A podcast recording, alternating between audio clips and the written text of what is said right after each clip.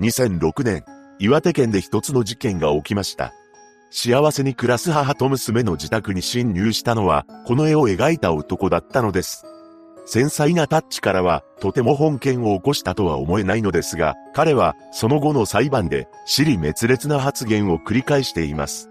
詳細を見ていきましょう。本件を起こした若林和幸は、青森県五戸町にて出生します。すくすくと成長した若林は、1995年に高校を卒業後、電気機器製造会社に就職しました。この会社を4年間勤めた後、自動車販売店や建築関連の会社へ転職を繰り返していたそうです。そのうち、若林は結婚し、二人の子宝にも恵まれています。勤務態度は真面目で、仲間内のトラブルもなく、かといって、特別仲の良い友人もいなかったようですが、子供のことは職場でよく話していたと言います。さらに、近所でも家庭的な父親として評判であり、自宅近くを子供を連れて散歩するなど、感じの良い父親に見えたと、周辺の住民も証言していました。そんなどこにでもいるいい父親、仕事場では真面目に働いていた若林ですが、2005年9月に勤めていた塗装会社を辞めたことがきっかけで、彼の人生は変わっていきます。何でも、会社を辞めてすぐ、自営で塗装業を始めたらしいのですが、ほとんど仕事がなく、実質的に無職の状態だったそうなのです。とはいえ、妻子がある身なので、何とかしてお金を稼がなければなりません。しかし、若林は釣りやパチスロにのめり込み、なんと子供の養育費にまで手をつけるほどハマっていたようで、事件直前には借金が400万円もあったと言います。そして、お金に困り果てた若林は空き巣を繰り返すようになっていきました。そんな中、家賃を2ヶ月分滞納しており、大家には20日までに払います、と約束していたそうです。そのため、金の工面に困った若林は、家賃の支払い期限の前日である7月19日に、被害者になってしまう U さん宅へと侵入するのです。実は、事件を起こす前にも U さん宅へは侵入しており、その際に U さん宅が女性だけしかいないことに気がつきます。これをいいことに、若林は再度侵入して自らの欲求のために犯行を決意するのです。実際、ゆうさん宅は当時母と娘の二人暮らしでした。7年前に父親は病気で他界しており、長男と長女はすでに独立していたため、母親は次女の娘さんと二人仲睦まじく暮らしていたと言います。また、母親は当時52歳で自動車部品工場に20年以上勤務し、仕事帰りに温泉に入ることを楽しみにしていました。そして娘さんは当時24歳であり、彼女を知る知人によると、美人だけど、おとなしい子で、とてもトラブルに巻き込まれるような人とは思えない、と証言しており、彼女はアルバイトをしながら結婚を考えている恋人もいたらしく、新婚生活に胸を膨らませていたそうです。そんな幸せな生活を送る母と娘に悪魔は最悪の事件を起こしてしまいます。2006年7月19日、若林は運転してきた軽トラックを茂みに隠し、覆面や軍手を着用して、U さん宅へ侵入します。母と娘は仕事で外出しており、その間に若林は金目のものを物色し始めました。その後、凶器であるすりこぎを用意し、滑らないように輪ゴムを何重にも巻きつけたと言います。そして、母と娘の帰宅を待ちました。最初に帰宅したのは母の方で、彼女は若林が潜んでいるとも知らずに家の中に入ってきます。そして若林は背後から彼女に襲いかかりました。揉み合いになる中、若林の覆面が取れてしまいます。そのことに逆上した若林は、あろうことか、彼女の首を圧迫したのです。その後、冷たくなってしまった彼女を尻目に、どうせなら徹底的にやってやる。と考え、帰宅した娘さんをも手にかけてしまいます。すべてを終えた若林は、彼女たちを毛布にくるみ、山林へと運びました。そして、帰りにはパチンコ店へと立ち寄ったと言います。また、それから4日後には山林へと戻り、彼女たちの上にトタンをかぶせて隠蔽工作を図ったのです。その後、連絡が取れないことを不審に思った親類が通報し、7月22日、警官は有産宅の1階和室に結婚を確認します。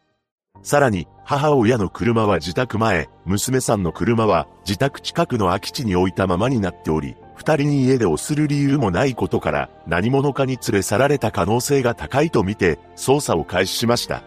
そして目撃証言などから住宅街を不審な車がうろついていたことが判明し、ナンバーを調査したところ若林が浮上したのです。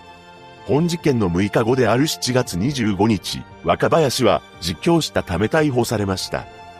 その後、裁判が始まることになるのですが、初公判が開かれる前である2006年11月5日、なんと、有三宅から火の手が上がり、全焼してしまいます。署は不審火と見て捜査をしていますが、結局誰がこんなことをしたのか不明なままだそうです。そして初公判で若林は起訴事実を全面的に認め、論告求刑で検察側は極刑を求刑しました。弁護人はこれを不服として控訴しています。その後の控訴審ではカバヤ氏は初公判で認めたはずの罪を全てひっくり返す発言を繰り返しました。なんと自分は母娘二人を手にかけていないと言い出したのです。何でも若林は以前から産業廃棄物の不法投棄をしているグループと付き合いがあったらしく、実験発生時は参拝を山中に捨てていたため、有産宅にはいなかったと主張し、犯行はこのグループがやった可能性が高いと言い出します。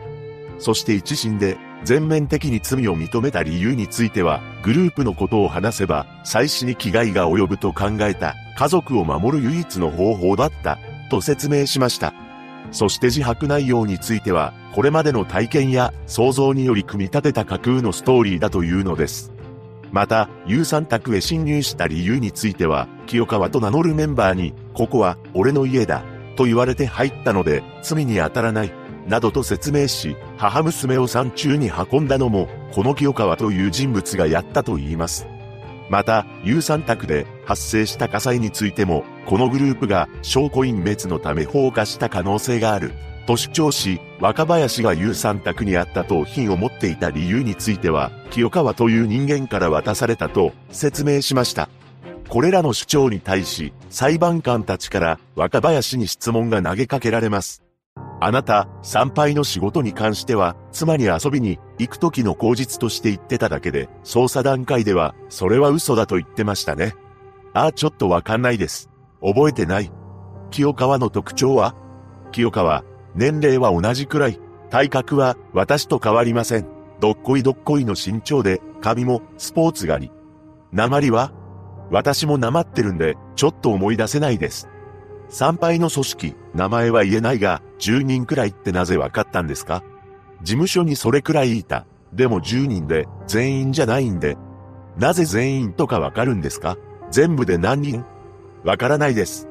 その10人以外にいる可能性は？あります。